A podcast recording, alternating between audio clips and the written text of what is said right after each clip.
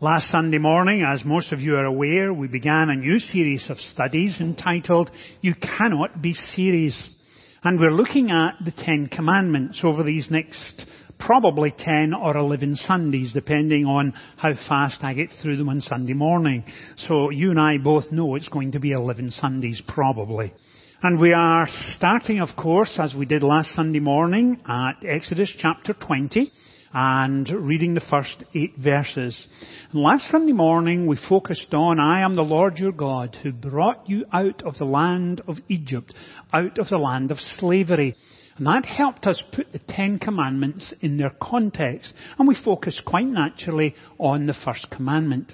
And today we're looking at the second commandment. You shall not make for yourselves an idol in the form of anything. And so that's where we're going in our study this morning. And as we get further and further into that study, we'll be talking about why the second commandment is relevant for us in a 21st century context. So let's begin Exodus chapter 20, verse 1.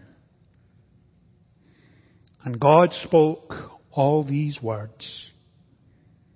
I am the Lord your God, who brought you out of Egypt, out of the land of slavery. You shall have no other gods before me. You shall not make for yourself an idol in the form of anything in heaven above, or on the earth beneath, or in the waters below. You shall not bow down to them or worship them, for I, the Lord your God, am a jealous God, punishing the children for the sin of the fathers to the third and fourth generation of those who hate me, but showing love to a thousand generations of those who love me and keep my commandments. You shall not misuse the name of the Lord your God, for the Lord will not hold anyone guiltless who misuses his name. Remember the Sabbath day and keep it holy. Amen. And we trust that God will bless to us this reading of His holy word. Now, one of the things we intentionally do on Sunday morning is that when we open up and begin to explore a passage of Scripture together, we slow down. We take our time. We begin to ask ourselves several questions which I'm about to highlight. Because we know that when we slow down and begin to immerse ourselves in a passage of Scripture, when we begin to read it carefully, it gives us so much more than if we simply casually read on through, giving it little more than a cursory glance. In fact, to help me illustrate this, I came across this last week I thought I would share with you. Yesterday at the lunch counter, I said to the young man serving me, I would like to buy a ham and cheese baguette with pickles.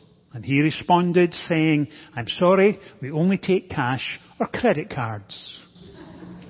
Thank you. About three of you got that and the rest of you missed it. Now, have a look at it again. Yesterday at the lunch counter, I said to the young man serving me, I would like to buy a ham and cheese baguette with pickles. And he responded by saying, I'm sorry, we only take cash or credit cards. In other words, you can't buy a ham and cheese baguette with pickles. You've got to have cash or a credit card. Now, if I have to explain it a third time, I think I'm losing this. So let's just agree that it's quite funny. And let's also agree that not only is it funny, it takes a little time to understand exactly what's going on. Because when you come to it, you initially interpret it in one way, and in fact, it means something else entirely. And that's one of the reasons we pause and stop and take our time on Sunday mornings. That's why we immerse ourselves intentionally in passages of Scripture that speak into our lives. Now, I suspect most of you are educated enough in biblical studies to know that within biblical studies there is a classification or a discipline called hermeneutics. And I've mentioned this in the past, so please forgive me if this is redundant. And hermeneutics is in essence the interpretation of a passage of scripture. And at times it can become a little complicated or complex. But many years ago, I came across four questions that help us understand a passage of Scripture whenever we come to it. And I've mentioned these before, so let me reiterate them again. And if you're seeing it for the first time, or you're watching from home for the first time, it might be worth jotting these down. And whenever we come to a passage, we ask ourselves, number one, what does the passage actually say? And by that I mean not do we think we know what it says, but what does it actually say?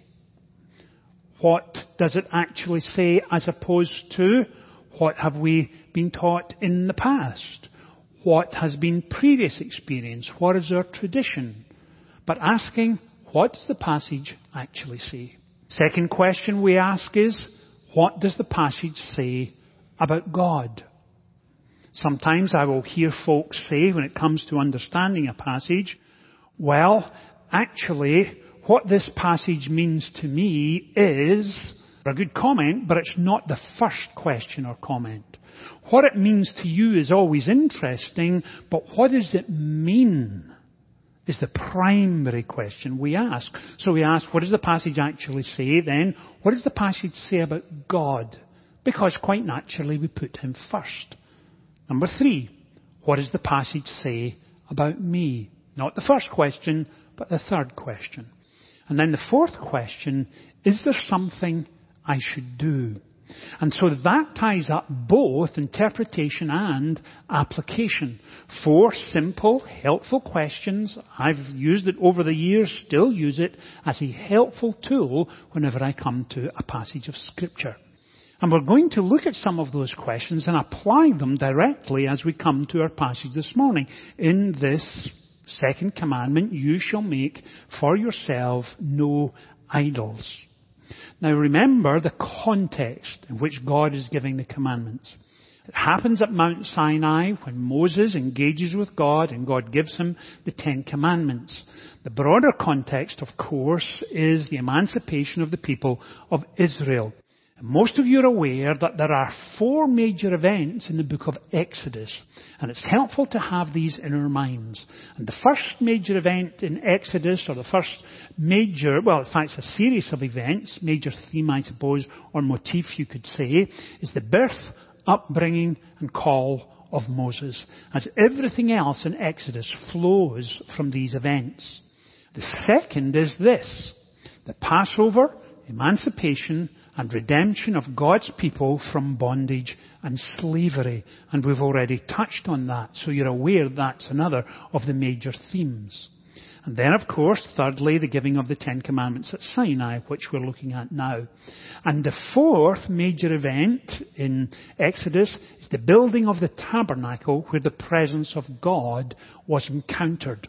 And when you think of the tabernacle, think of a large tent, possibly about half the size of this room.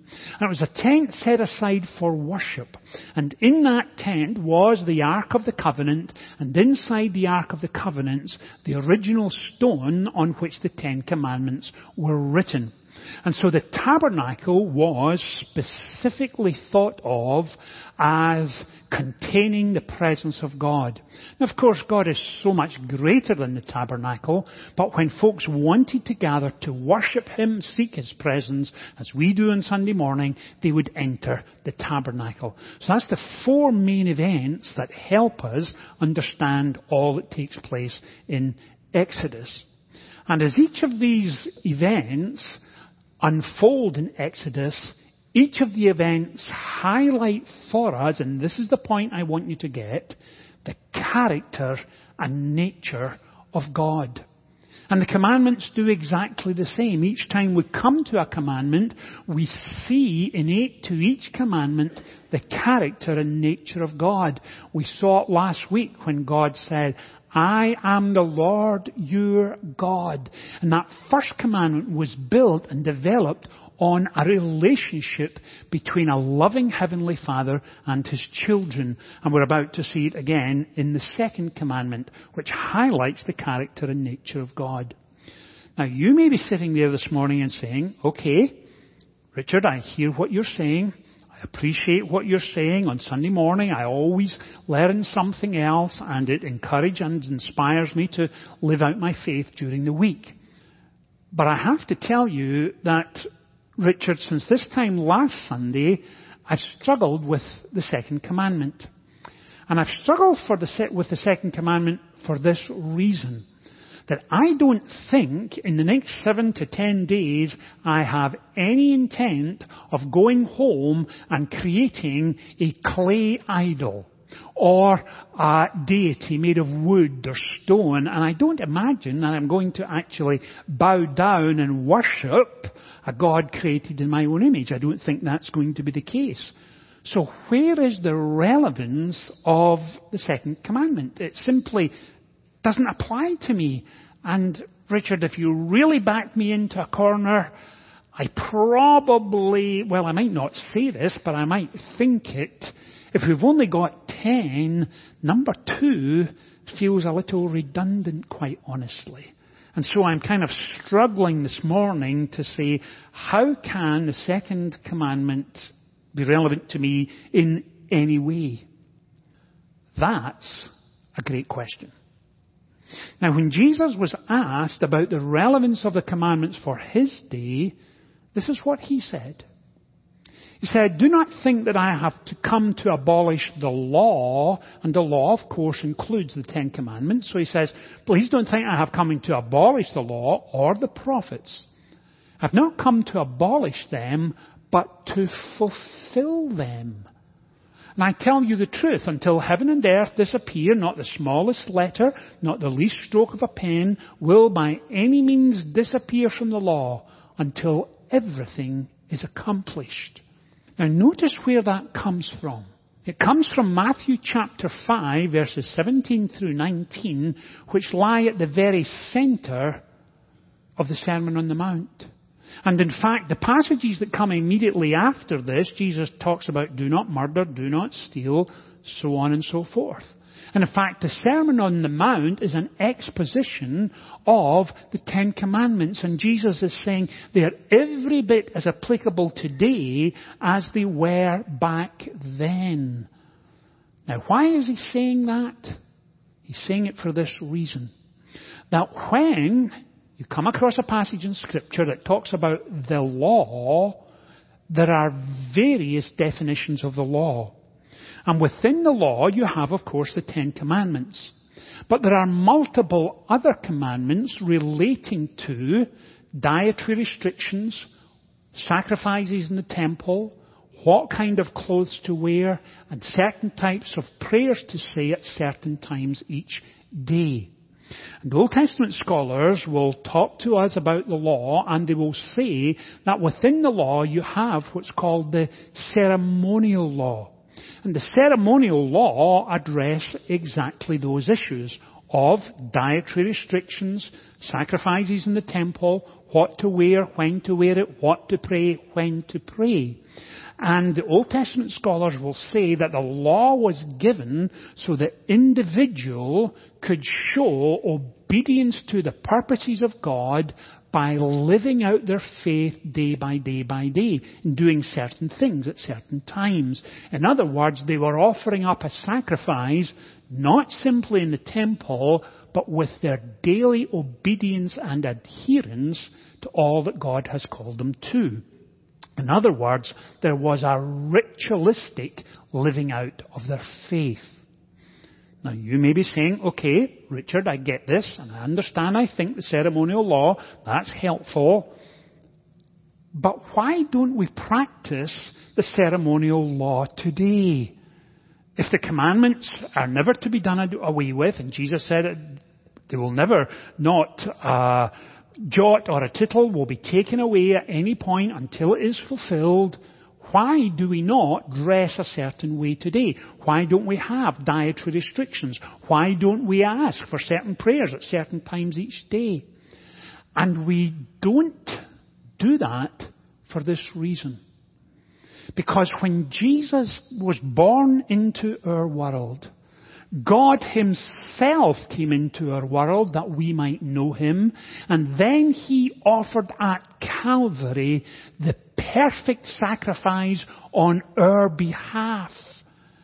And now that the perfect sacrifice has been offered, there is no longer any need to adhere to the ceremonial law. It's redundant. It's been fulfilled. So when Jesus says, I have come to fulfill the law, he's meaning all of the day-to-day ceremonial law is no longer applicable to the Christian today because it has been fulfilled in Christ through his own body sacrificed for us at Calvary. That's what's going on. And so the ceremonial law no longer applies to us today. Now you're saying, okay, Richard, I think I get that too. I understand that he offered up himself on behalf of our sins, and I get that, and I see the point. Ceremonial law is no longer applicable. Well, if the ceremonial law is no longer applicable, why are the Ten Commandments no longer applicable? Come on, you can't have it both ways. Well, allow me to respond if I may. Also within the law, not only do you have the ceremonial law, you also have what's called the moral law. And the Ten Commandments have a major focus on the moral law. And so when God says you shall not murder, you shall not steal, you shall not bear false witness, that is what's called the moral law. And the moral law is never done away with. Because it is about living out your faith day by day by day. And if you were with us last Sunday morning, you remember we said that with Christian belief comes Christian behavior. And that's why Christians today, given that the ceremonial law no longer applies, the moral law absolutely does. And as Christian people, we are utterly convinced, and the scripture is clear, that morals matter. Remember the phrase? With Christian faith or Christian belief comes Christian morals, the living out of our faith, Christian behavior. And so it does apply to us today, and that's why it's important. Now, having said all of that, you may now be saying, okay, Richard, I think I'm with you, but let me interrupt once again. I understand ceremonial law, I understand moral law, but let me ask, how is the second commandment applicable? Because I'm not going to make a clay god and bow down and worship. I can see moral law and I understand ceremonial law no longer being applicable, but how does the second commandment apply to me? Well, I wonder if the second commandment was written with a much greater intent than simply creating a clay idol or a god of wood or stone and then worship what we created. I think the scripture is clear. And as God is giving to Moses the second commandment, He's giving it to him on a much grander scale than we initially imagine. Here we are having an illustration of the second commandment, what it means, but it also has a much greater, wider, broader meaning. But you may also be saying, okay, Richard, before you go any further, let me push a little more. The second commandment clearly is about worship. So, what does it really matter if someone prefers to worship and include a picture or a statue or their personal tradition or taste, if it brings them closer to God, why is it a problem? Why do we have a second commandment? Well, let me try and explain. I wonder if you've ever been in the position, as I suspect a number of you have, and you're having a conversation perhaps with a colleague at work, a family friend, uh, someone in your neighborhood, and the topic of God comes up. Maybe it's in a small Bible study group. And you come to a passage of scripture that describes the character and nature of God. Someone in the group or in the conversation says, do you know, I'm not sure I agree with that. Quite honestly, I prefer to think of God in this way. When someone says, I prefer to think of God in this way, what they are doing is creating in their own mind an image of God that, well, kind of suits them. An image that they're comfortable with. An image that they approve of. One that they think, yeah, I could accept that. And can you see what's happening? The same word is used. Image and imagine. And I like to think of God like this rather than like that.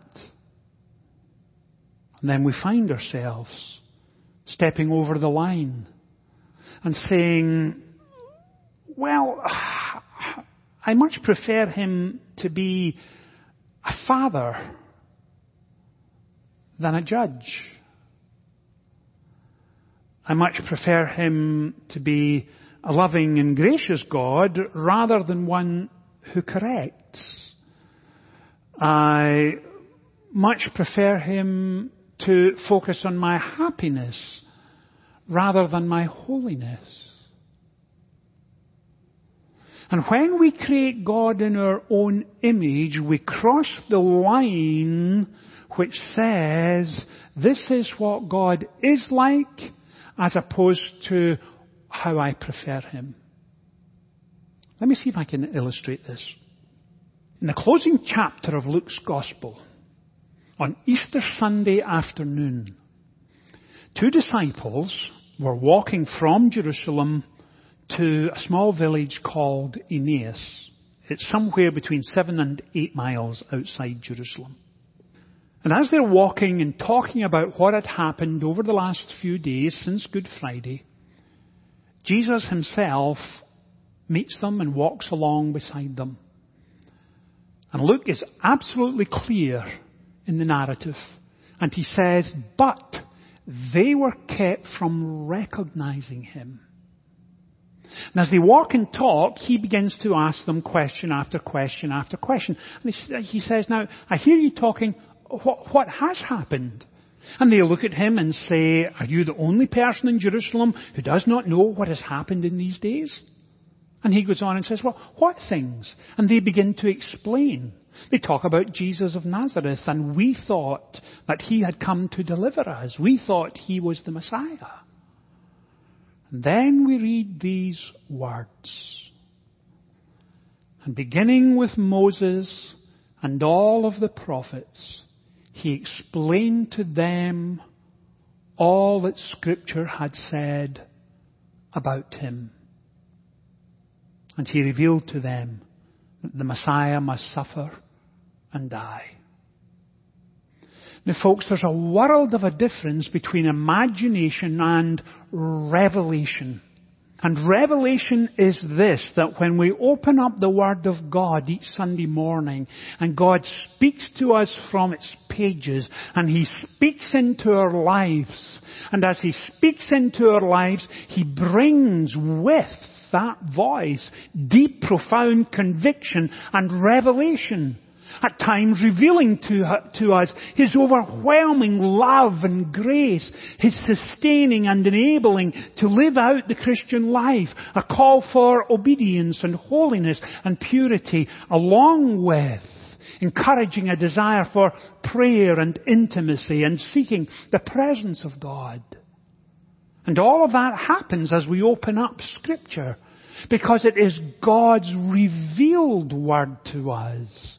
And it is always so much better to worship Him as He truly is rather than seek to imagine what He might be like. And there is indeed a world of a difference between revelation and imagination. And it's the word we find here in the second commandment. Do not make an image. Don't imagine what he's like. In other words, get to know him as he truly, fully, really is. That's the point. That's why Jesus explained to them in the road to Emmaus. He revealed from scripture what had taken place.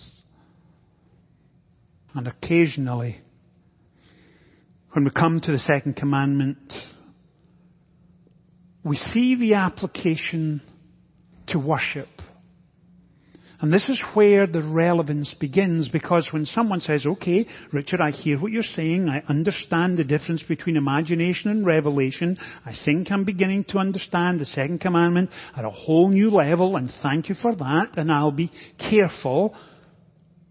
But how does it apply to worship? Because we don't bow down to any graven image. We don't make an idol of wood or stone or clay. So how does it apply to us today? Because earlier you took a good five or seven minutes to explain why the commandments are relevant, why they're not done away with, and I get that. But how does it realistically apply to us today? Well, let me make this application.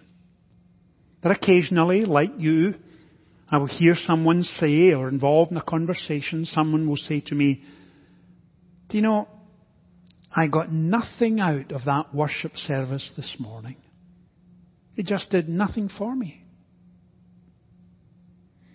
Now hold that image in your mind. Let me come over here and we'll push back against that. Sadly, at times it's an all too common phrase. And when someone says, I got nothing out of it, they're implying that somehow worship should be designed in order to satisfy the individual's personal taste. But worship was never designed in that manner. It's intentionally designed to focus on God, not on the individual's personal taste. Week by week, we intentionally go about designing worship that highlights Him and His love and His grace and the glorification of Him. And we come with thankful, grateful hearts. And so when someone says, I got nothing out of it, the question is, did you in fact put anything into it? Did you come with a sense of expectation? Did you come with a prayerful heart saying, Lord, speak to me from the pages of your word. Teach me, encourage me, strengthen me, equip me to get to know you in that richer, deeper, fuller way. Grant to me the great intimacy with you that I long for. World of difference between I got nothing out of it as opposed to putting something into it. That's what's going on here. Don't put self first, God second. Because when we find ourselves there, we end up focusing on and describing the feelings of the worshipper rather than the character and nature and attributes of God. When we come on a Sunday morning, we are meeting with, as our historical creeds and confessions have told us, He who is eternal and infinite, immeasurable, incomprehensible and omnipotent, unchanging in His being and wisdom and power and holiness and justice and goodness and love and truth. That is who we have come to worship. That is why we intentionally take this time to divest ourselves of the busyness and activities of the week before and focus on Him and Him alone. Because we know this, that in worship, prayer becomes unhindered and authentic and credible and the layers of our hearts and souls are peeled back and exposes the hidden recesses of our lives. And in genuine heartfelt worship, there are no areas off limits. It's in worship that commitment is birthed and sustained and perseverance is tempered with grace. It's in worship that our prayers enable us to trust Him at an everly more increasing level. It is in worship that we pour out the concerns and needs and hurts and disappointments of our lives. And it's in worship we meet with Him who is eternal and infinite.